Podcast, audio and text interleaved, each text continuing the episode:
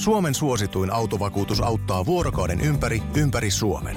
Osta autovakuutus nyt osoitteesta lähitapiola.fi ja voit voittaa uudet renkaat. Palvelun tarjoavat LähiTapiolan alueyhtiöt. LähiTapiola. Samalla puolella. Kokeiliko Anna sitä e-readeria? Öö, kokeilin, mutta ei se kyllä ihan niin kuin mennyt. tai siis al- aluksi tuntui vaikealta. Okei. Okay. Mulla on siitä paljon hyvääkin sanottavaa. Mutta tota, ehkä yhteistyökumppanimme Storytel, joka tarjosi meille nämä e-readerit, niin ei ehkä tajunnut sitä, että tämä keskustelu johtaa. Joo, niin sanottu didn't see this one coming tilanne. Eli siis äh, tässä erottiset aiheet tulon päällä.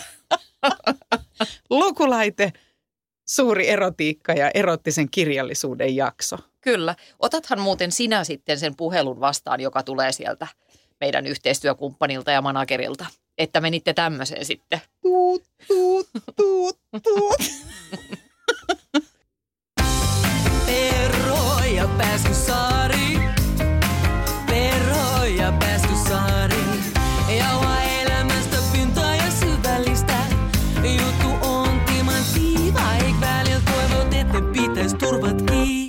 Perho ja Pääskysaari tässä, oikein hyvää päivää.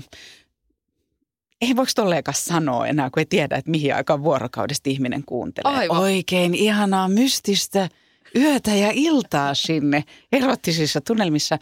Ehkä tänään liikutaan siis, niin kuin tuosta alkoholinasta ehkä voi päätellä. Mm, Anna, mitä väität tänään? Mä väitän, että seksikuvasto on muuttunut tämmöiseksi banaliteetiksi. Eli sitä tunkee korvista ulos ja itse mä oon tosi pitkästynyt useimpien aihetta koskevien kirjoitusten ja muiden sisältöjen parissa. Ja mun toinen väite on se, että mm, seksistä ja seksuaalisuudesta annetaan ihan liian ruusuinen kuva eh, kirjallisuudessa ja ehkä muutenkin meidän mediaympäristöissä. Eli sieltä puuttuu kiusallisuus. Oo. Ihan sairaan kovat väittämät. Äh, mun väittämä liittyy vähän siihen sun ekaan väittämään. Tämä voisin ajatella näin, koska mä väitän, että vaikka me eletään korostuneen seksuaalisuuden kulttuurissa, niin kukaan ei oikeasti puhu ihan tavallisesta arkisesta seksistä. Ja Hmm. hmm. mä väitän, että tämä perustelee osittain tämmöisen erottisen kirjallisuuden suosiota. Joo. Että saa sieltä Niin. Sitä keskustelua tai kuvastoa tai jotakin stimula- stimulaatiota, mitä ei muualta saa. No, mä voin sanoa tähän tälle tosi älyllisesti, että riippuu kirjasta. No sehän me varmaan tänään kuullaan. Ja mun toinen väittämä kyllä liittyy hevisti näihin kirjoihin. Se on, seksin harrastaminen on helpompaa kuin siitä kirjoittaminen. Totta. Ja tämä ei ole mun omakohtainen kokemus, vaan musta tuntuu, että jotenkin no yksikin väärä sana kirjassa, kun ollaan petipuuhissa tai siellä päin, niin saattaa latistaa koko tunnelman. Oot ihan oikeassa, mutta tiedätkö mitä? Kyllä toi sama efekti tapahtuu myös livessä. että jos ei kauheasti juteltaisi, vaan keskityttäisiin siihen puuhaan sitten. Okei, mä otan mä kirjoitan ylös, että Anna ei tykkää tuhmien puhumisesta. En mä nyt tiedä tuhmia, mutta sanon nyt siinä kesken kaiken vaikka öö, suokurppa tai öö, no, kyllä sä Mä ymmärrän, idean. Mä Niin. ymmärrän tämän. Mulla tulee tästä myöskin mieleen todella rumasti sanottuna semmoinen, että mä muistan, että mä joskus nuorempana sanonut, kun joku kysyi, että onko David Beckham ihana. Sitten mä olin silleen, että mm, David Beckham on täydellinen, kunhan se pitää suunsa Okei, eli mä oon Suomen podcast-maailman David Beckham. I Kyllä, get it, Kyllä. I get it. Joo, mutta ehkä, ehkä tästä päästäänkin tähän lukulaitekokemukseen. Nokkelasti. Mut, E, Siis päästään sitä kautta, että Mm. siitähän tämä homma lähti, että Mm. sä rupesit kertomaan eh, tai kysyit multa, että olenko lukenut mielikuvituspoikaystävä-kirjan, jonka olit löytänyt tuolta laitteesta.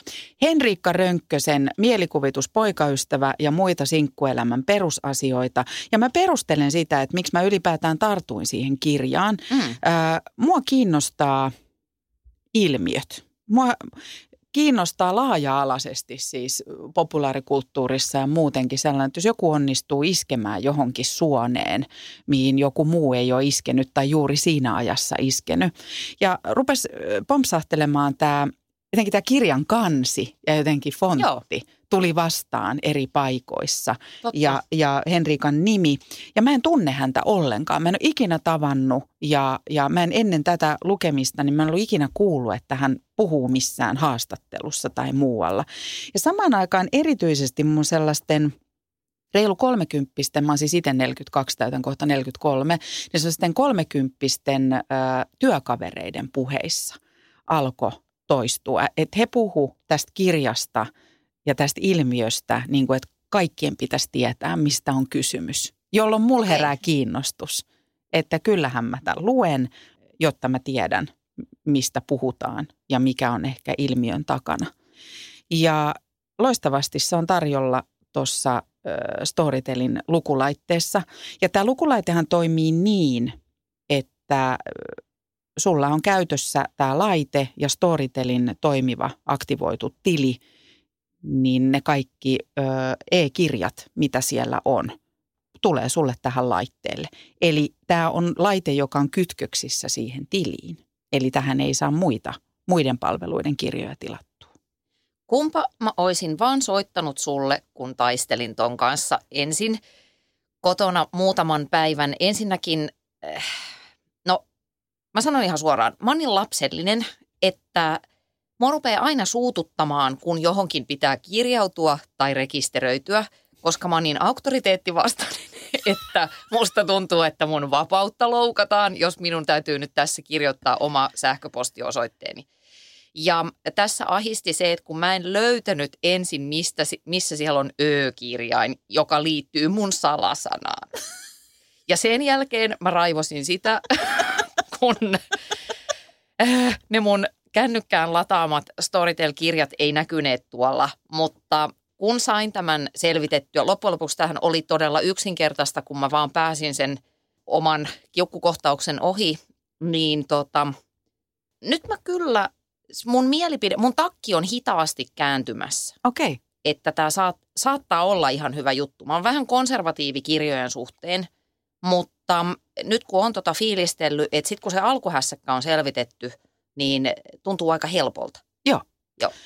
Öö, no mulla on pikkasen samankaltainen kokemus, että aina se käyttöönotto. Meistä on tullut myös todella laiskoja Mm, ja semmoisia, niin me ollaan tottuneita hirveän yksinkertaisiin käyttöliittymiin, että ei, ei paljon jaksaisi panostaa. Ja, niin se, että näkee jonkun vaivan, mutta mä uskon, että se on paljon yksinkertaisempaa kaikille muille kuin ehkä meille. Sitten mun täytyy sanoa, että mäkin oon aika vanhan liiton kirjojen kuluttaja. Minä rakastan paperikirjoja. Yes. Ja vasta kesällä, kiitos Storytelin, on päässyt äänikirjojen maailmaan, tälleen vähän jälkijunassa. Joten ei ollut ihan helppo asia tarttua tämmöiseen laitteeseen. Ja sitten tässä on musta sellainen, mä tunnistan tuon, kun se sanotaan, että takki hiljalleen kääntyy. Tietyllä tavalla, tämähän on täydellisesti älylaitteen ja paperikirjan välimuoto.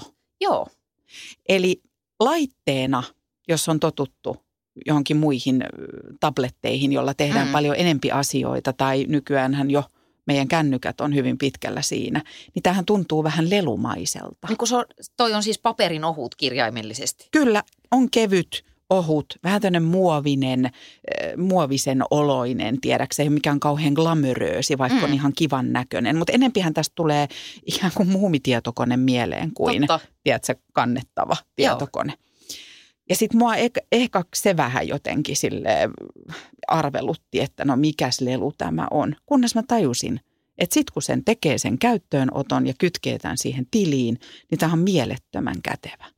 Eli hyvin kirjamainen kokemus.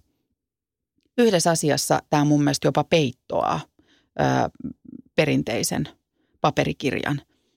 Jos vieressä nukkuu herkkäuninen ihminen, jota häiritsee se, että lukuvalo on Rapis- päällä ja Niin. rapistelee ja kahistelee ja kolistelee sitä kirjaa pois käsistään, niin tämä sen saa tämän kirkkauden säädettyä ja sittenhän tästä kuuluu vaan semmoinen hyvin vaimea pieni naksahdus, kun Totta. kuuluisiko se, tehdäänkö oma AS, ASMR-video? Ei varmaan kuulu nyt. Kuuluuko? Mä kuulen. Voiko Tää se on iltaisin soittaa mulle? Joo, eh, tuli muuten tuosta vaan semmoinen pikku anekdootti mieleen, että kun sanoit, mulla oli ihan se sama fiilis, se eka fiilis, että mitä näin kevyt, että puuttuuko tästä jotain, että voiko tämä olla kunnollinen. Joo. Mä oon lukenut sellaisen tarinan, missä kerrottiin, että mm, noihin Bang et Olufsenin luksuskaiuttimiin, tai kun niitä ruvettiin myymään, niin jengi kävi niitä niin kuin kokeilemassa ja vähän siinä tutkaili ja jaa, ja oisko nämä hyvät. Mutta ne alkoi käydä kaupaksi vasta sen jälkeen, kun niihin ihan tieten tahtoen lisättiin semmoinen vissiin joku rautapalkki sinne rakenteisiin, jotta ne tuntuu kädessä painavammalta, koska ihmisen aivot yhdistää sen painavuuden laadukkuuteen, vaikkei sillä oikeasti ole mitään tekemistä sen kanssa. Tämä on ihan tismalleen samaa asiaa. Tämähän on just näin. Ja auton vilkku, niin sehän on, ei siitä pitäisi kuulua enää ääntä ikään kuin sisälle. Mutta Totta. ihmisen pitää kuulla se naksutus, niin sehän on ihan erillinen verme, joka sen naksutuksen aiheuttaa. Eihän se lähde siitä vilkusta itsestään. Kaikkea sitä oppii. Kyllä. No, oot sä Anna lukenut tämän mielikuvituspoikaystävän? Ää. Ymmärrätkö sä, mistä ilmiössä on kysymys? No tota, joo, oon lukenut. Mä oon myöskin, en tavannut henkilökohtaisesti, mutta ö, olin kerran semmoisessa tilaisuudessa, missä oli tämmöisiä Petsakutsa-esityksiä, eli kuusi, tunt, kuusi tuntia, ku, kuusi minuuttia 40 sekuntia puhutaan yhdestä aiheesta ja Henriikka Rönkkönen oli tehnyt oman Petsakutsan tästä kirjasta. Joo. Ja hän oli hyvin paljon tämän kirjansa oloinen ihminen, että siinä kyllä äh, ei tullut yhtään semmoinen fiilis, että, että ajaa, että toi onkin feikannut kaiken. Toi kirja oli mulle ehkä aavistuksen liikaa. Ja tällä mä tarkoitan sitä, että kun luin noita kertomuksia, niin välillä mun, mulle hiipi jopa semmoinen hieman kliininen fiilis. Että tämä on nyt niin kuin liian kolmiulotteista tai jotenkin tämmöistä, mm, miten mä sanoisin, että vähän niin kuin mä olisin siellä lääkärin vastaanotolla katsomassa näitä ilmiöitä ja erilaisia ruumiin osia. Mä ymmärrän, että mulle ei tullut ehkä ihan tommonen fiilis, mutta ja sitten mun täytyy sanoa niille, jotka ei ole vielä perehtynyt kirjaan, niin äh, vaikka äh, Annakin sanoi tuossa, että tuli semmoinen olo, että he- henkilö on hyvin lähellä tätä kirjan henkilöä, niin tämä on musta loistava tämä lyhyt esipuhe kirjassa. Tämä kirja on täyttä faktaa ja fiktiota. Yes. Ja tässä on, että osa on tapahtunut minulle, osa tutuilleni, osa mielikuvituskavereilleni. Eli aika hienosti pesee kätensä siitä, että, että olisi kaikki tapahtunut omassa elämässä. Että varmaan on kokoelma storeja ja kokemuksia.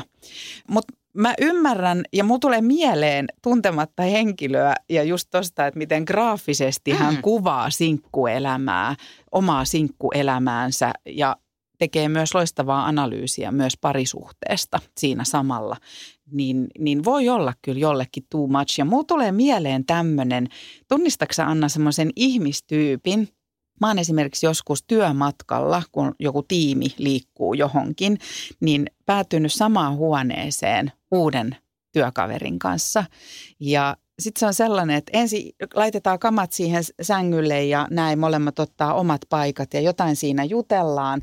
Ja sitten samaan aikaan jotenkin itse kääntyy näin sinne ikkunaan ja avaa verhot ja käännyn takaisin, niin yhtäkkiä se ihminen on alasti, rasvaa itseään siinä. Joo, mä, mä tiedän just mitä sä Tiedätkö, tarkoitat. että juttu on jatkunut koko aika ja voidaan puhua niin kuin siitä, että miten hy- hyviä palveluja vaikkapa omalla kotipaikkakunnalla on, mutta yhtäkkiä niin kuin salamassa Salaman äh, äh, niin kuin välähdyksessä ihminen on alasti hölvää itseään ja ilmekään ei värähdä kasvoilla. Yes. Ja semmoisessa tilanteessa mulla tulee vähän semmoinen, että okei, okei, Joo. että mihin mä Ole katon. normaalisti. Joo, ja mä sentään pidän itseäni aika sille jotenkin suht lungina tyyppinä Mm. näiden asioiden suhteen, että en ole niin hirveän rajoittunut, voisin kuvitella.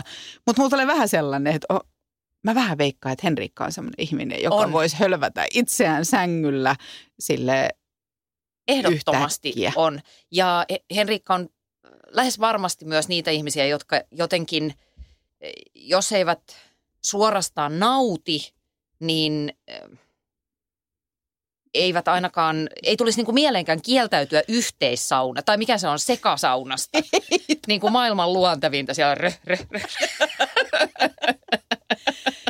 ää, Ja sori, mä oon vielä niinku ylipäätään järkyttynyt tuosta sun ratkaisusta, että sä oot samassa huoneessa jonkun tuntemattoman kanssa tästä, on, ylipäätään. ky- tästä on kymmenen vuotta aikaa. Ei tule enää tapahtumaan. Ei tule enää tapahtumaan. Niin vanha ja mukavuuden halunen musta on tullut, että ei enää yllätyshölväjiä viereisellä sängyllä. Nyt saa I'm too old for this shit. Ihan suoraan sanottuna. Mutta mistä sul tuli se, että se menee vähän yli? Yli.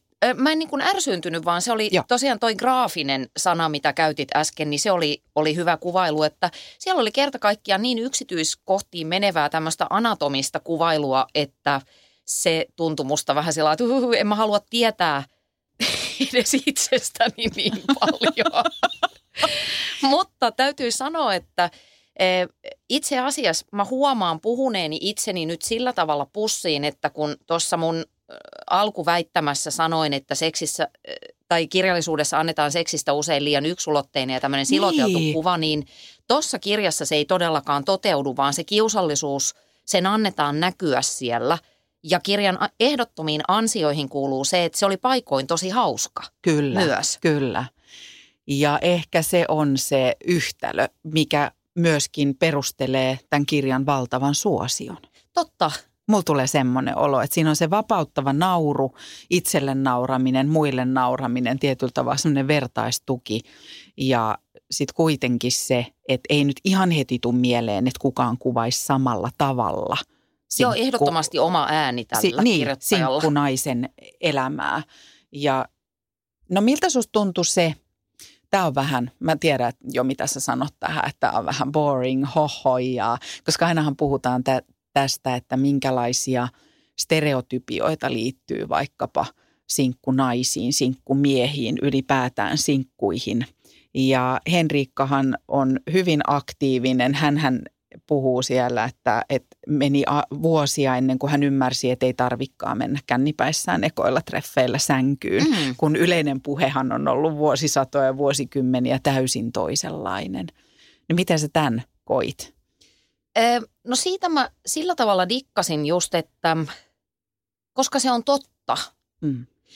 Mutta sitten mua jossain vaiheessa vähän häiritsi se ton kirjan ympärillä jotenkin löyhästi pyörineessä vaikkapa jossain somekeskusteluissa, niin mä ajattelin, että mä en niinku jaksa tätä enää, että vuonna 2017 vai koska toi ilmestykään, Joo. niin se olisi jotenkin erikoista, että nainen on seksuaalisesti aktiivinen ja vieläpä kertoo siitä ja vieläpä uskaltaa nauraa sille Joo. hommalle, koska edelleen mä aistin sellaista, että nyt ollaan semmoisessa vaiheessa, että no okei, naisetkin voivat harrastaa sitä kauneinta, mutta oo aina niin kuin vähän varovainen ja helvetin totinen, että ennen kuin suostut mihinkään, niin soita sun terapeutille. Joo, just näin. Ja siksi mä tykkäsin siitä sitten, vaikka en aina ollut niin ihastunut siihen kuvailuun, mutta tykkään tuosta villiydestä ja semmoisesta, toi on niin kuin totta. Ja mun mielestä se ei ollut laskelmoitua. Ei, mun mielestä se ei joo. ollut itse tarkoitus, Totta. että hieron teidän naamaan tätä, vaan mä va- vaan että, että tällainen tämä kirjan henkilö on. Joo, Mä yritän tehdä hirveästi töitä siihen, että mä en jotenkin ajattele, että se Henrikka on, että tämä kaikki on tapahtunut hänelle ja hänen elämässään. Siis mua se ei haittaa, onko näin, mutta, tota, mutta jos hän itse kerran kokee tarpeeksi sanoa, että Mm. mm. osa on fiktiota ja osa on faktaa. Niin. Mutta joo, mutta mä ymmärrän myöskin ton, että samaan aikaan ajattelen niin, että vieläkö vuonna 2017, 2018, 2019, niin se on joku uutinen, että nainen on aktiivinen seksuaalisesti ja osaa jopa nauraa sille. Mutta sitten mä mietin, että tulee koko aika uusia sukupolvia ja uusia ihmisiä, jotka hakee samastumispintaa ja oman sukupolvensa ente. Koska kyllä mä mietin, että täällä käsitellään, on sukupuolitaudit ja on abortit ja on Mm. muut kaikki lueteltu. Ja mistä muualta ihan hirveästi sitä verta, ei sitä tuolla kadulla aleta juttelee. Ja No. no. koulun käytävillä tai työpaikan käytävillä, niin on se aika makea varmaan lukea kirjasta, että okei, Joo. muillakin on jotain tällaista, että kaikki ei mene aina ihan niin kuin Harlekiineissä. Harlekiinissa Niin. lääkärisarjassa. Joo. Kyllä. Joo, ja sitten toi on musta hyvä pointti, että aina tulee niitä uusia sukupolvia ja ikäpolvia, että kun yksi semmoinen mun henkilökohtainen dilemma näiden sisältöjen kanssa on se, että et, äh, muutenkin on vähän semmoinen niin kuin pitkästynyt olo, että no hohojakaa, kyllä minä tiedän nämä asiat, mutta sitten ei tule muistettua sitä, että kaikki ei ole vielä näin kyynistyneitä aiheen äärellä. Sitten mä mietin vielä liittyen tähän lukulaitteeseen. Joo, Kun nykyään ihminen voi lukea kirjaa kännykältä tai jos on luurit päässä, Joo. Niin siellä voi soida kirja. Mutta kuka ajattelee vaikkapa ratikassa tai junassa, kun joku räplää kännykkää, että aa, hänhän todennäköisesti lukee kirjaa, mikä älykkö. Ei kukaan ajattele niin, Yes. vaikka ihminen saattaa lukea Kyllä. kirjaa. Tämä on loistava, tämä e-reader, koska sulla on kädessä tällainen – mm, ja äh, vaikutat fiksulta, skarpilta. Minä olen Totta. ihminen, joka en räplää tässä, tee töitä läppärillä päämärkänä tai räplää kännykkää ja oo vaan somessa katsomassa, mitä muut tekee. Ja kukaan ei tiedä, mitä sä täältä luet. totta. Tota voisi tuunata vielä silleen, että tuohon laitetaan joku niin kuin Nietzscheen aiheiset kannet. ja sitten voi vetää mielikuvituspoikaystävää siellä mielinmäärin. Okei, mulle tämä riittää vaan tämä. Tämä on yksinkertainen, kaunis, kaunis lätyskälaite. Mutta mietin vaan, että kyllä siellä aikamoinen valikoima on erottista kirjallisuutta tuolla Joo, sen laajuus yllätti, kun lähdin tätä tutkimaan. Mä tykkään myöskin siitä mielikuvasta, että eh, miten sinä olet illalla vuoteessa, herkkauninen puolisosi on siinä vieressä ja toi la- valo loimottaa siellä, kun sä selaat Storytelin erottisia lukemistoja. Viihdytään tässä mielikuvassa pieni hetki. Mm. Mutta tästä päästään varmaan siihen, vähän äsken jo luisuttiin sinne päin, että, että aina tulee uusia tarpeita, uusia lukijoita, uusia ihmisiä uusissa elämänvaiheissa. Ja ne varmaan pohjustaa näitä ilmiöitä. Ja mulla tulee tästä vääjäämättä mieleen myös tämä Fifty Shades of Grey Yes. ilmiö muutama vuosi tak- takaperin. Onko sä lukenut niitä kirjoja, Anna? No ö, yritin siis ihan tosissaan. Anteeksi. Ei se mitään. Yksi on ihan vakavana. Mä silleen, No. no, kulmat kur... Mä yritin, mä yritin tosissaan. oikeasti yritin, koska no, se miten meni? ö, huonosti meni, koska se ilmiö oli niin mielettömän kokonen, että mä ajattelin, että tässä on pakko olla nyt jotain, jotain sellaista, että meikäläinenkin terveisiä Nunna Luostarista niin voisi kiinnostua aiheesta. Mutta hyvä Jumala, miten huonosti kirjoitettuja ne kirjat oli. Siis Sä Mä- sanot mä- mä- kirjat, eli kuitenkin luit useamman. Siis joo, luin äh, 130 sivua kerralla. Mä luin Joo. tosta, tosta ja tosta. Voin nyt hyvät lukijat, tämä on pieni spoileri, niin mä kerron miten se juoni menee. Näin. Harlekiini, Harlekiini, Harlekiini. Sitten tulee vähän paneloimista ja sitten Harlekiini, Harlekiini, paneloimista, Harlekiini. Loppu. Mä liitän siihen vielä, että pointtihan oli se, miksi siitä nousi kohu, on se, että se oli aika sille SM Henkinen. henkinen Joo. panelointi, mikä siinä oli käynnissä. Onko meidän helppo puhua asioista niiden oikeilla nimillä? Mutta siihenhän se kohu syntyi, että kautta aikainhan lääkärikirjoja on ollut ja harlekiinikirjoja on ollut. Totta. Mutta tässähän se juttu oli se, että kuvattiin tällaista, leikiteltiin, leikiteltiin ajatuksella, että jotakin on vähän vanilja, niin sanottua vaniljaseksiä siellä välissä ja sitten onkin luola tai kellari, jossa Joo. tapahtuukin jotakin muuta. Tiedätkö mistä se on lähtenyt? Mä niin tartun tohon, että sä sanot, mm. että se oli huonosti kirjoitettu. Tiedätkö mistä se on lähtenyt? Sehän ei ole vartavasten kirjaksi kirjoitettu. Onko näin? On. Se on fanfictionista lähtenyt. Eli tämä brittiläinen nainen, onko hän E.L. James on tämä Joo, E.L. James oli tämä niin. peiten nimi. Joo. Erika Leonard on oikea nimi. Niin hän on nettiin kirjoittanut tämmöistä fanfiction jatkumoa tai tällaista Okei, sen tyyppistä, niin. että siellä kehkeytyy henkilöt ja sitten sä alat kirjoittaa sellaista, että muut ihmiset alkaa seurata ja kirjoitat jatkokertomusta, vanhaa kunnon jatkokertomusta nettiin.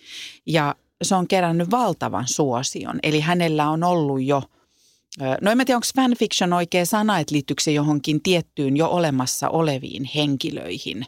Mutta hän kirjoitti internettiin jatkokertomusta, jolla oli Ikään valtavasti. Mallikkona. Kyllä, mallikkona, Joo. ei kirjoja julkaisseena ihmisenä. Ja sillä oli jo valtavasti lukijoita, faneja, seuraajia jo ennen kuin kirjat oli julkaistu.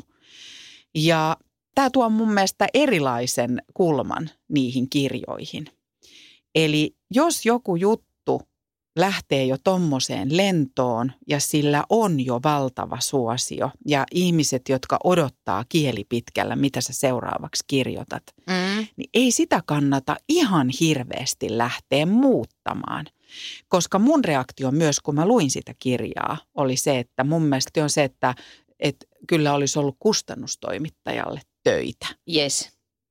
Se oli hirvittävän kaavamaista, just tämä kun sä purit sen, että miten se juoni etenee, niin sen hän tietää ihan tismalleen, miten se menee. Joo, ja itse asiassa nyt vasta tajuan tässä, kun puhutaan, niin sehän noudatteli itse asiassa tuommoisen peruspornoleffan kaavaa, jossa se Joo. ikään kuin tarina on alisteinen niille toimintakohtauksille, että sille ei nyt ole niin valtavasti semmoista taiteellista merkitystä, mitä siellä niissä väleissä tapahtuu. Se on totta. Ja osittain mä vielä vien tota ajatusta vähän pidemmälle, koska nehän ei pelkästään ollut ne välit, niiden aktien välit ei ole ikään kuin suoraan pornoelokuvasta, vaan se oli sellaista – Tiedätkö kun Bond-leffoistahan voidaan ajatella, että ne on miehille suunnattua action-fantasiaa, mm. mutta sitten myöhemmin on ymmärretty, että nehän on naisille fantasiaa. Että osa naisista unelmoi miehestä, joka pystyy kaikkeen. Eli niin, ne on aivan. yhtä, Joo. se on satua, se on leikkiä. Yes. Bond on jotakin, mitä kukaan ei niin kuin, että jotkut haluaisivat olla kuin hän ja toiset haluaisivat sellaisen vällyjen väliin. Ja tähän se valtava suosio perustuu.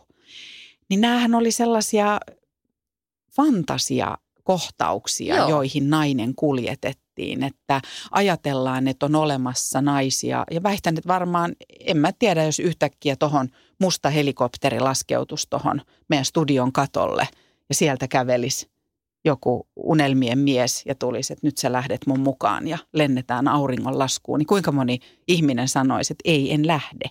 Mm. Niin siinä leikiteltiin tällaisilla, että ainahan siellä tapahtui just niin kuin sä toivoisit, niin, että tapahtuu. unelmissa tapahtuu, joo. joo.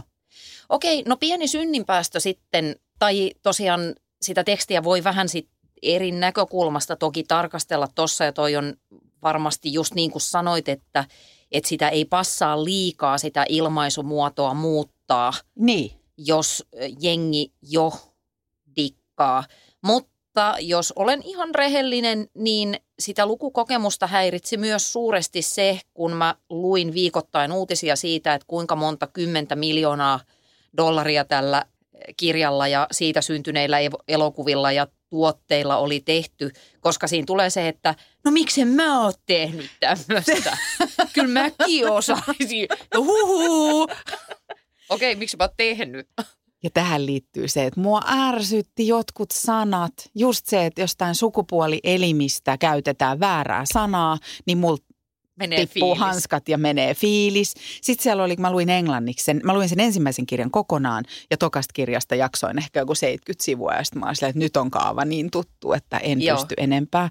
Siellä oli englannissa tällainen termi, että uh, she or he murmured, niin kuin murmur, niin kuin, mu, vähän niin kuin jotenkin se on kuva, Mumi. mumisee tai mu, niin kuin, se toistuu siellä koko ajan. En mä siinä repiä sen kirjan, aina kun se sana tuli vastaan. Ja silloin tulee semmoinen, että jos mä oon niin hirveän kriittinen sitä kohtaan, että mitä sanoja käytetään ja mitä tässä olisi pitänyt olla, niin herää kysymys, miksi en kirjoita sellaista itse Kyllä. oot ihan ytimessä. Mutta sitten tuosta mulla tulee myös mieleen se, että se mikä, mä perustelen sitä, että miksi mua tämmöiset ilmiöt kiinnostaa, minkä vaikka tämä mielikuvituspoikaystävä on synnyttänyt ja minkä ehdottomasti on synnyttänyt Fifty Shades of Grey. Että me tässä sanottaisiin, että se on jotenkin paskaa tai se on, Mm. se on hyvää kirjallisuutta mm. tai huonoa. Mua ärsyttää se, että kirjallisuutta jaetaan jotenkin oikeaan kirjallisuuteen ja väärään kirjallisuuteen. Ja mä helposti ajattelisin, että vaikkapa omassa tuttava piirissä ajateltaisiin, että Fifty Shades of Grey kaltaiset kirjat on väärää kirjallisuutta. Ja mä oon eri mieltä. Mä oon ensinnäkin sitä mieltä, että väli tulee sellainen olo, että lue mitä luet, kunhan luet. Yes. Ja toinen on sitten se, että johonkin tarpeeseenhan se vastaa. Niin voinko mä esimerkiksi omilla kommenteillani, tai mikä mä oon sanomaan, että mihin tarpeeseen voi lukea. Että jos maailmassa on miljoonia ja miljoonia ihmisiä, pääosin naisia, jotka samastuu tähän ja saa siitä jotain kiksejä ja säpinää omaan elämäänsä tai luvan jollekin, vaikka vaan fantasioilleen. Mm. Se on musta todella paikallaan ja täysin oikeanlaista kirjallisuutta silloin. Joo, mä myönnän, että mä olen sillä tavalla snobi, että kyllä mä teen päässäni ainakin semmoista jakoa näiden genrejen välille, mutta mun on pakko olla sun kanssa samaa mieltä siinä mielessä, että on just kauhean elitistinen ajatus ajatella, että kaikki maailman ihmiset, että niiden pitäisi hakea kirjallisuudesta samoja asioita kuin minun. Että mä oon ihan samaa mieltä, että on parempi lukea edes jotain kuin jättää kokonaan lukematta. Ja jos me kauheasti paukutetaan sitä, että no ei tämmöistä paskaa nyt kannata lukea, että tavallaan laitetaan ihmiset häpeämään sitä, mitä he lukevat, että ne jättää sen mieluummin tekemättä tai ei puhu kirjoista, niin eihän siinä nyt ainakaan mitään järkeä ole. Ei munkaan mielestä. Mutta sitten herää myös kysymys, kun me tässä sitten kuitenkin ajauduttiin kritisoimaan, että et ei ole helppo, kuten saadaan niin ymmärtää, ei ole helppo tästä asiasta kirjoittaa. Tästä päästäänkin tähän mun väittämään, että Mm. musta tuntuu, että sitä on paljon helpompi harrastaa kuin, kuin siitä kirjoittaa, ettei tipu hanskat ja mene tunnelma. Mutta mitä on ollut, Anna, sulle semmoisia tämän genren kirjoja tai kirjallisia tuotteita, mitkä on jossain elämänvaiheessa kolahtanut? Myönnä, tunnusta, kaikki listaan ylös. Mä tunnustan ihan kohta, mutta mun on pakko nostaa tämmöinen anekdootti esille, kun se sopii niin hyvin tuohon, mitä sä sanoit siitä, että yksikin sana voi, tämä murmur, mumina voi pilata koko tunnelman. Joo. Niin mä en tiedä, tiesitkö, mutta äh, Briteissä on vuosikausia jo jaettu tämmöistä palkintoa kuin äh, Bad Sex in Fiction Award. En tiennyt. Joo, se on erittäin viihdyttävä sivusto eh, ja ylipäätään Apua. tämä palkintomeininki. Eli siis siellä jaetaan tosiaan vuosittain palkinto kehnoimmalle erottiselle kuvaukselle eh, romaanikirjallisuudessa. Ei. Joo, ja ihan sinua ilahduttaakseni, niin käänsin sulle pätkän erästä, olikohan tämä vuoden 2017 palkinnon saaja. Kirjan nimi on The Destroyers. Ja tota, käänsin Kuulostaa sieltä pahalta. kyllä tämmöisen eh, kuules erottisen pätkän, joka menee näin. Otan makukamari soundini esille. Hän oli peittänyt rintansa uimapuvullaan. Muu hänestä oli vahvasti esillä. Hänen ihonsa sävy käsivarsissa ja olkapäissä oli kuin veden jättämät kalkkitahrat kylpyammeen pohjalla. Hänen kasvonsa ja vaginansa kilpailivat huomiostani, joten laskin katseeni penikseni ja kiveksieni muodostamaan biljardipöydän kuvajaiseen. niin miten? Armoa. Lähtisikö?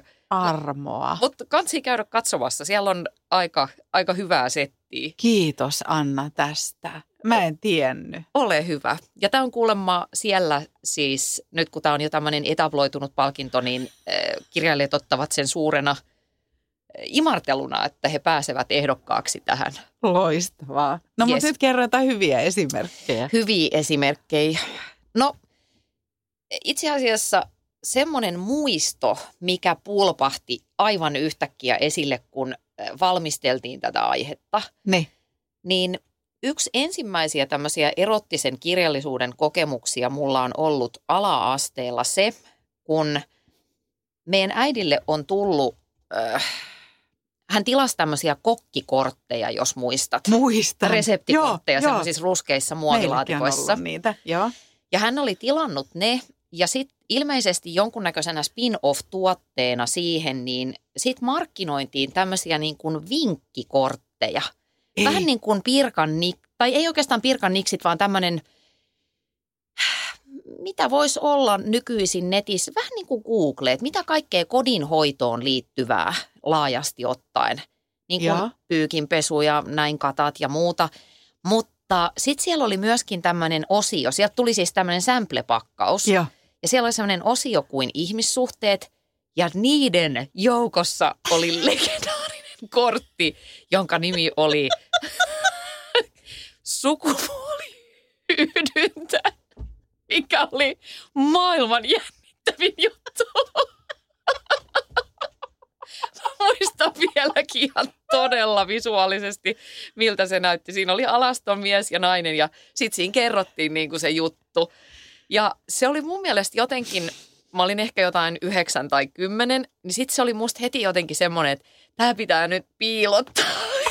Ja mä säilytin sitä yhdessä sellaisessa komerossa, missä ei nyt niin kuin paljon käyty. Ja sitten aina kävin siellä katsomassa ja näytin sitä kavereillekin, että tulkaa taas meille katsomaan sukupuoliyhdenkorttia. Hei, lapsuus maaseudulla 70-luku ja hirveästi viidettä. Ihan fantastista. Ja tuosta tulee se, että eihän se tietyssä iässä tai tietyssä elämänvaiheessa, niin se voi olla ihan kortti. Ei sen tarvi olla mikään sen paksu Romaani, Kyllä. romaani. Oi herra jästää, mulla tulee tosta mieleen kaksi asiaa. Sä lähit noin alkuvaiheesta, niin mä muistan sellaisen, että ö, meillä kirjahyllyssä oli tämmöinen joku maailman historia tietosana kirjasarja. Joo. Ja niin ihana lapsuus mulla oli Vantaan Korsossa, että mä lueskelin sitä silleen joku varmaan seitsemänvuotiaana. Otin aina sieltä sen kirjan ja selailin ja Wow. kattelin. Joo. Ja mä aina kerta toisensa jälkeen palasin sellaiseen ö, niistä kirjoista, jossa oli Hieronymus Boschin tämä Joo. helvetti-kuvaus, semmoinen triptyykki, maalaus, joka on hirveä. Sehän Joo, se on kam- vieläkin. On, Herättää tunteita. mutta siellähän siis alastomat kekkulit ja, ja pelsepuupit painaa menemään ja sieltähän ei todella kun sitä tutkii, niin tiedä, että mitä kaikkea siellä on käynnissä. Mutta siellähän on kuvattu, että mikä ikään kuin hänen näkemyksensä on helvetistä ja Joo. kiirastulesta ja muusta. Ja mä huomasin, että se oli vähän sellainen, tiedätkö, Jänskä. jänskää kutitusta aiheuttava. Ja sitten toinen tuli vielä lähempänä ehkä tota sun sukupuoliyhdyntäkorttia. oli se, että muistaakseni tuli jotkut kuponkiuutiset Joo. tai jotkut. Ja eihän siinä tietenkään, kun ne jaettiin jokaisen kotiin, niin ollut mitään, siis mitään alan, alan tota asioita kaupattu. Mutta kun siellä sitten pystyi tilaamaan vaikka niin VHS-videoita, niin siinähän oli aina videon kansi ja lyhyt kuvaus mun mielestä, että mikä se on. Niin kyllä mä niistä tihrustin. Musta se kuponkiuutiset oli vielä tosi pieni. Niin, niin oli Niin sit kuinka pieni on sellainen Emmanuelle-elokuva, niin se kuva, Kyllä. kun se nainen istuu siinä korituolissa. Joo, mä muistan sen. Se on ikoninen kuva. Ja mä en ole nähnyt edes Emmanuelle elokuvia, mutta mä sit, kun se korihan on tullut, ilmest- korituoli on ilmestynyt moniin sisustuslehtiin viime aikoina. Joo. Peacock-tuoli, niin kyllä se vähän jossakin Herättää. liikahtaa. Joo, Joo, ja tällaisia on tihrusteltu. Kyllä, ja itse asiassa tämä kortti niin hassu ja tavallaan vaatimaton esitys kuin se aiheesta olikin, niin ehkä siinä yhdessä mielessä niin kun tuli se tunnelma, mikä hyvän erottisen kirjallisuuden äärellä tulee, että se on niin kuin silleen, tiedätkö, pikkusen tuhmaa mm. ja samaan aikaan viihdyttävää. Joo. Et jos ajatellaan, niin kuin, mutta et sit sen määritteleminen juuri, että mitä se itse kullekin on, niin sehän on mahdotonta, koska kaikkien seksuaalisuus on niin, se on niin henkilökohtaista. Kyllä. Ja tuosta tulee ehkä mieleen semmoinen, mihin mä, mistä mä sitten sain aika kovia kiksejä tyyliin 12-vuotiaana, 13-vuotiaana. Mä luin Kaari Utrion historiallisia romaaneja. Nämä okay. on hirvittävän viihdyttäviä ja ihanasti kirjoitettuja. Ja niissähän on se hyvä puoli, että oppi samalla. En ole varmaan koskaan koulussa oppinut samalla tavalla keskiajasta kuin Kaari Utrion kirjoista. Ö, mutta mä muistan, että niissä oli sellaista romantiikkaa, joka muhun vetos. Ja siinä myös toteutui se, että ne on aktiivisia naishahmoja. Joo. Nainen on keskiössä, nainen on pääosassa. Mutta sitten sieltä on vielä, mä muistan vieläkin, voit sä kuvitella, että mä oon joku 12-vuotiaan, 13-14-vuotiaana. Mä muistan, minä vuonna tuli, olisiko se se Vendela – kirja. Joo. Niin siinä oli sellainen kuvaus yhdestä miehestä, kun se mies saapui jotenkin, ratsasti jonnekin. Itse mä luin sen varmaan, en tiedä kuinka monta kertaa mä luin sen wow. kuvauksen ja mä olin että vitsi kun mulla olisi tollainen mies. Niin kyllähän sitä kirjallisuudessa aika voimakkaita säväreitä on voinut saada. Joo, ja se, se kai sen yksi niitä päätarkoituksia onkin. Hmm. Mitä sulla on sellaisia niin kuin muita? Öö, no sitten kun mä olin vähän vanhempi, semmoinen yläasteikäinen, niin meidän kodin kirjahyllyssä oli Anais Ninin kirja, Joo. joka, nehän on siis klassikoita ja erityisesti tämmöisiä niin kuin, en mä tiedä on, onko se feminististä kirjallisuutta, mutta ainakin tämmöistä niin kuin naisnäkökulmasta tehtyä kirjallisuutta. Ja hän oli kuuluisa siitä, hän oli muun muassa Henry Millerin kanssa, Joo. ainakin asui yhdessä jossain naimisissa. Ja hän kirjoitti nimenomaan – paljon seksistä, erotiikasta sieltä naisnäkökulmasta. Sairasta kyllä, kun nyt googlasin, googlasin hänet tätä ohjelmaa varten, niin se mitä en ollut aikaisemmin tiennyt on se, että hän on kirjoittanut myöskin romaanin seksisuhteesta isäänsä.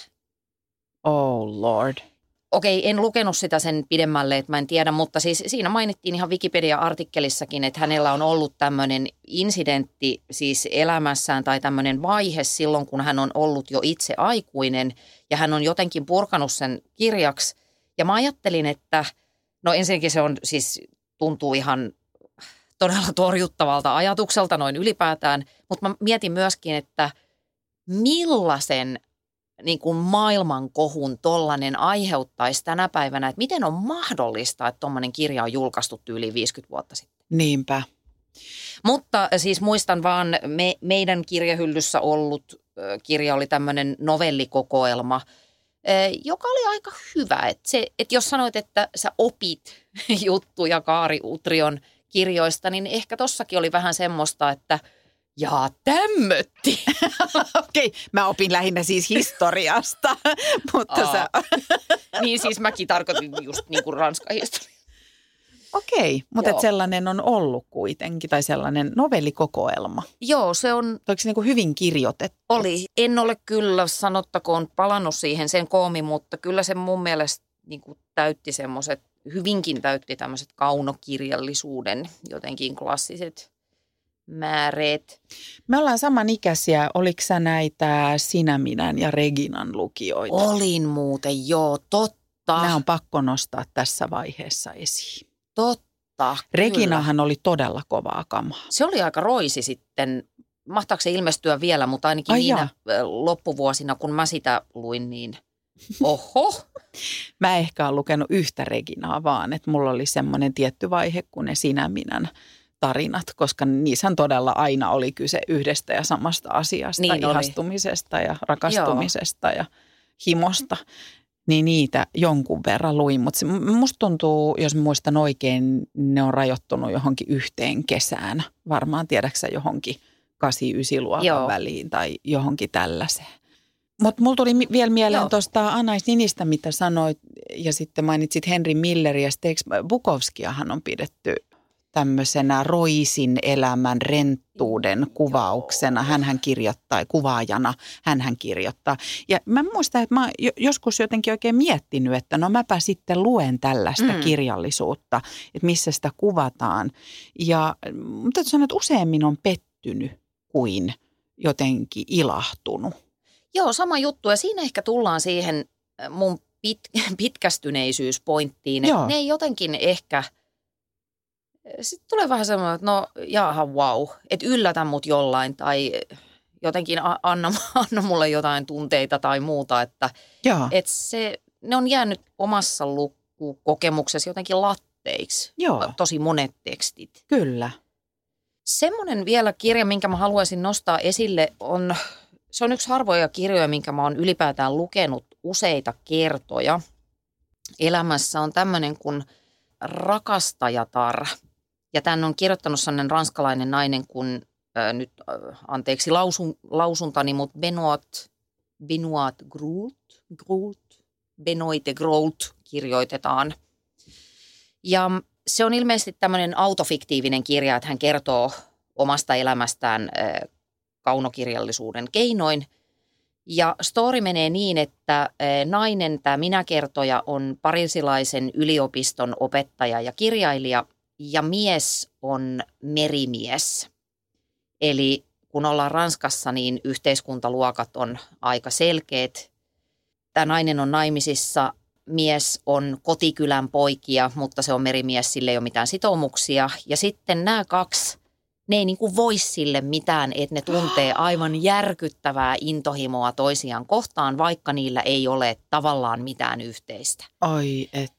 Ja tämä rakkaustarina tai mikä tarina se sitten onkaan, niin se eh, koostuu tämmöisistä kohtaamisista ympäri maailmaa, koska tämä nainen on rikas, se matkustaa paljon, se käy eri yliopistoissa luennoimassa ja se sitten aina ottaa tämän miehen sinne mukaan ja sen oma mies pysyy kotona ja ranskalaiseen tapaan on eh, hyvin nonsalantti, että ei, hän ei niinku puutu siihen. Joo.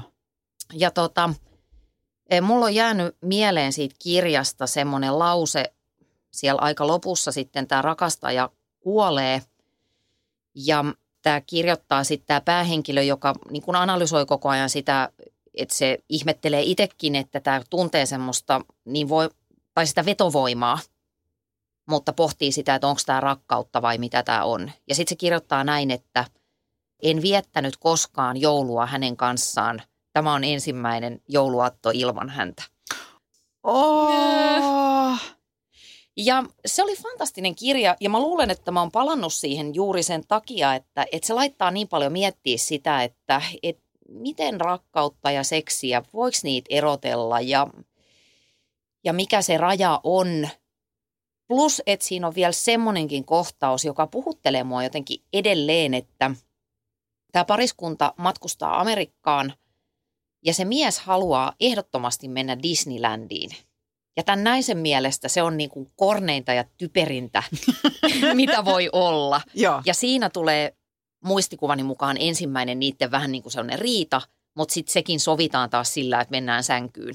Ja se oli musta hirveän hyvä kuvaus siitä, että jos sun arvot on kauhean erilaiset kuin toisella, niin pystyykö rakastaa sitä? Ai että. Aa, se on Iso. hyvä kirja. Isoja kysymyksiä. Mä rupesin miettimään, että mä ostin viime vuonna kirjamessuilta antikvaariselta puolelta kirjan, jonka nimi on Lover. Ja mä en muista, kuka sen on kirjoittanut. Voiko se olla tämä sama? Nyt mä muistan, että mä en ole lukenut sitä. Voikohan se olla Wow. toi? Koska sitten on toinen tämmöinen kirjailija kuin Marguerite Duras. Se voi olla, että mulla on se Marguerite Duras Joo, Lover. ja se on Joo. Hyvin erottinen No kirja. ja oothan sä herätti- kaiken maailman juttuja. No minä on kuule semmoinen. Raikulityttö. niin. Herra jesta. No mä haluaisin kans jakaa oikeastaan ihan semmoisen tosi tuoreen, vähän vaikeasti määriteltävän lukukokemuksen. Tai se jäi vahvasti plussan puolelle, vaikka odotukset oli tosi korkealla. Mutta jos mun pitäisi nyt luokitella tämä, että onko tämä erottista kirjallisuutta, niin ei. Ja sitten kun mä sanon, että tämä kirja löytyy sukupuolen tutkimuksen puolelta kirjakaupasta, niin osa on jo silleen, hohojaa, ei kiinnosta. Mutta tämmöinen kuin Maggie Nelsonin Argonautit, Ja Maggie Nelson on yhdysvaltalainen itse asiassa vuonna 73 syntynyt Mhm. kirjailija ja taiteen tutkija. Ja monelle ehkä Maggie Nelsonin runot, mullekin oli runot tuttuja, Okei. mutta mä en ole hänen muita tuotoksia lukenut ja hän on kuuluisa kriitikko myös ja arvostettu luennoitsi, luennoitsija yliopistomaailmassa. Niin hän ikään kuin tämän kirjan kansien väliin on rusentanut, musta, mulla tulee semmoinen olo, että kaiken lukemansa. Kaiken. Wow. Kuulostaa myös raskaalta. Ö, ö, ei ole helppo. Mä en sano, että se on raskas, mutta se ei ole helppo luettava. Kaiken, mitä hän on ikinä lukenut ja kokenut ja kuullut ja pohtinut sukupuolesta, ja hän kirjoittaa oman elämänsä, kuljettaa oman eläm, elämänsä kokemuksia ja prosesseja tässä läpi. Eli hän kirjoittaa sukupuolesta ja kirjoittaa kyllä vanhemmuudesta ja äitiydestä, mutta kiinnostavaksi ne ehkä tekee se, että hän elää ihmisen kanssa, joka ei halua määritellä itseään kuuluvaksi mihinkään sukupuoleen. Ja täällä aika roisisti kyllä kirjoitetaan ja suoraan, että vaikka mä sanon, että vaikeaa tekstiä ja tutkimustyyppistä tekstiä ja akateemista ja bla bla bla, niin ensimmäisellä sivulla täällä on, että lokakuu 2007. Santa Annan tuulet repivät eukalyptuspuista pitkiä valkeita karnan suikaleita. Uhmaan leskentekijää ystäväni kanssa syömällä lounasta ulkosalla ja aterian aikana hän ehdottaa, että tatuoisin rystysiini sanat hard to get muistutukseksi siitä, mihin asenteeni saattaa johtaa. Mutta kun sinä ensimmäisen kerran panet minua perseeseen ja poskeni hiertyy betonilattiaan kylmän kosteassa, mutta hurmaavassa poikamiesboksissasi, suustani karkaa sen sijaan kuin loitsuna. Minä rakastan sinua. Mm-hmm. Semmoinen tutkija. Semmoinen tutkielma. Lisää tämän kaltaisia sukupuolen tutkimuksen kirjoja. Mutta tämä on ajankohtainen siinä, että on ilmestynyt jo muutama vuosi sitten tämä kirja, mutta se on nyt vasta käsittääkseni käännetty suomen kielelle. Joo, super kiinnostavaa. Ja myöskin niin kuin päästä, että jos hän kirjoittaa tuolla tavalla oman kokemuksensa kautta, koska tuohon helposti tähän sukupuolikeskusteluun Joo. mun mielestä hiipii semmoinen todella uuvuttava, pitkästyttävä, äh, sellainen akateeminen, tiedätkö, tunnelma. Että ei vaan jaksa. Ihan kiinnostavaa, mutta nyt ei, ei niin kuin pysty. Mä rohkaisen tarttumaan tähän, Joo. koska siellä on myös sitä puolta, mutta, mutta tietyt kohdat kyllä auttaa jaksamaan. Ää, tästä kyllä päästään, tiedäksä, vähän kritiikkiin myös tätä lukulaitetta kohtaan. No? Ää, mä on, huomaan, että mä oon lukijana sellainen, että kun mä bongaan jonkun kiinnostavan kirjan tai saan suosituksen, näen jonkun ihmisen jostain päivityksestä, että tämä kirja räjäytti tajuntani. Mä haluan sen kirjan ja mä haluan sen kirjan nyt. Niin heti. Ja jos mä vaan käyttäisin lukulaitetta, joka on kytketty tiettyyn käyttöliittymään tai palveluun, Mm. kuten Storyteliin, niin mähän olen sen valikoiman varassa. Eli tämä on se syy, minkä takia mä en kokonaan voisi siirtyä vaikkapa e-kirjojen tai äänikirjojen kuluttajaksi, on se, että näyttäkää mulle se laite, jolla kaikki maailman kirjat on mun ikään kuin tavoitettavissa, niin sit musta voisi tulla pelkästään, tai sit voisin luopua paperisista versioista. Joo, ymmärrän ton, ton pointin, mutta koska nyt käytännössä kuitenkin, mulla on muuten vielä semmoinen onni, että mä asun ihan kirjaston vieressä. Joo. Se, se rauhoittaa mieltä. Joo. Mutta niin kuin tuossa alussa sanoin, niin kyllä mun takki saattaa kääntyä tähän lukulaitteeseen ainakin siinä mielessä, että sit kun lähtee reissuun, niin mä en uskalla lähteä vain yhden kirjan kanssa, Mhm. mm-hmm. vaan mun täytyy olla niitä vähän erilaisiin tilanteisiin ja mitä jos tämä loppuu ja muuta. Kyllä. Niin toihan on ö, fantastinen siinä. Ja superkonservatiivinen isäni jopa sanoi, että toi laite toimii etelänkin auringossa. Siis eh, tavallaan, Joo. että sä pystyt lukemaan sitä screeniä, että se aurinko ei haittaa. Joten tästä päästään mun mielestä sellaiseen, että ei ehkä ole näiden laitteiden tarkoituskaan se, että me luovutaan kokonaan jostakin, vaan yhdistelmä esimerkiksi kirjasto ja lukulaite Joo, päästään jo tosi pitkälle. Ja sama tuli mieleen, että niinhän se vähän on noissa suoratoistopalveluissakin, totta. että en ole lopettanut kokonaan elokuvateatterissa käymistä, vaikka leffan voin tilata Ai niin, ö, myös kotisohvalta. totta, totta. Mm. No tota, olisiko tähän loppuun heittää jotain ylevää pointtia?